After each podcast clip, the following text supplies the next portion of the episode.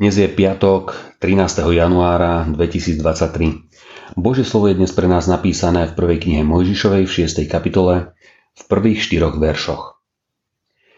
Keď sa ľudia začali množiť na zemi a rodili sa im aj céry, Boží synovia videli, že ľudské céry sú pekné a brali si za ženy všetky, ktoré si vyvolili. Vtedy riekol hospodin. Môj duch nebude prebývať v človeku na veky, lebo on je len telo. A žiť bude 120 rokov. V tých časoch, baj potom, keď synovia Boží vchádzali k ľudským céram a oni im rodili, boli obrami na zemi.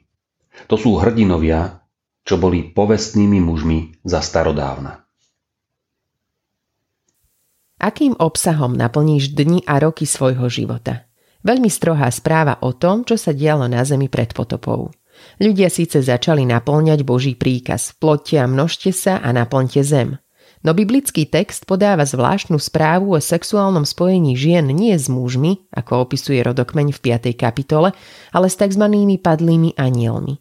Hoci to pre niekoho môže vyznievať veľmi divne, to isté označenie synovia Boží nájdeme aj u Jóba. Istého dňa, keď sa synovia Boží prišli postaviť pred hospodina, prišiel medzi nich aj Satan. Alebo v liste Júdu, anielov, ktorí si neuchránili svoje pánstvo, ale opustili vlastný príbytok. Výsledkom bolo narodenie obrov, čo v preklade znamená aj padnutý. Je zvláštne, že túto predstavu nachádzame aj v gréckej mytológii či v iných náboženstvách. Písmo nám viac o tejto téme neodhaľuje. Čo však môžeme vedieť celkom naisto, že toto bol jeden z dôvodov na potopu.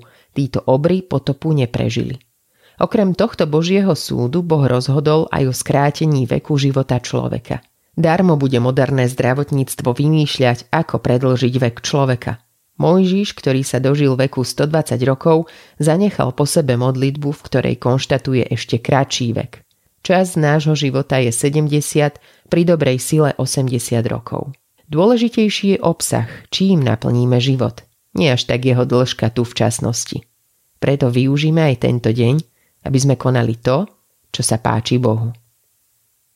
Modlíme sa. Bože, ďakujem za život. Ďakujem za jeho dĺžku, lebo si ju stanovil múdro. Veď ma, aby som ho využil dobre pre Tvoje stvorenie a na spásu ľudí. Amen. Dnešné zamyslenie pripravil Ľuboš Ďuračka mladší. Vo svojich modlitbách dnes myslíme na cirkevný zbor Diakovce. Prajeme vám požehnaný deň.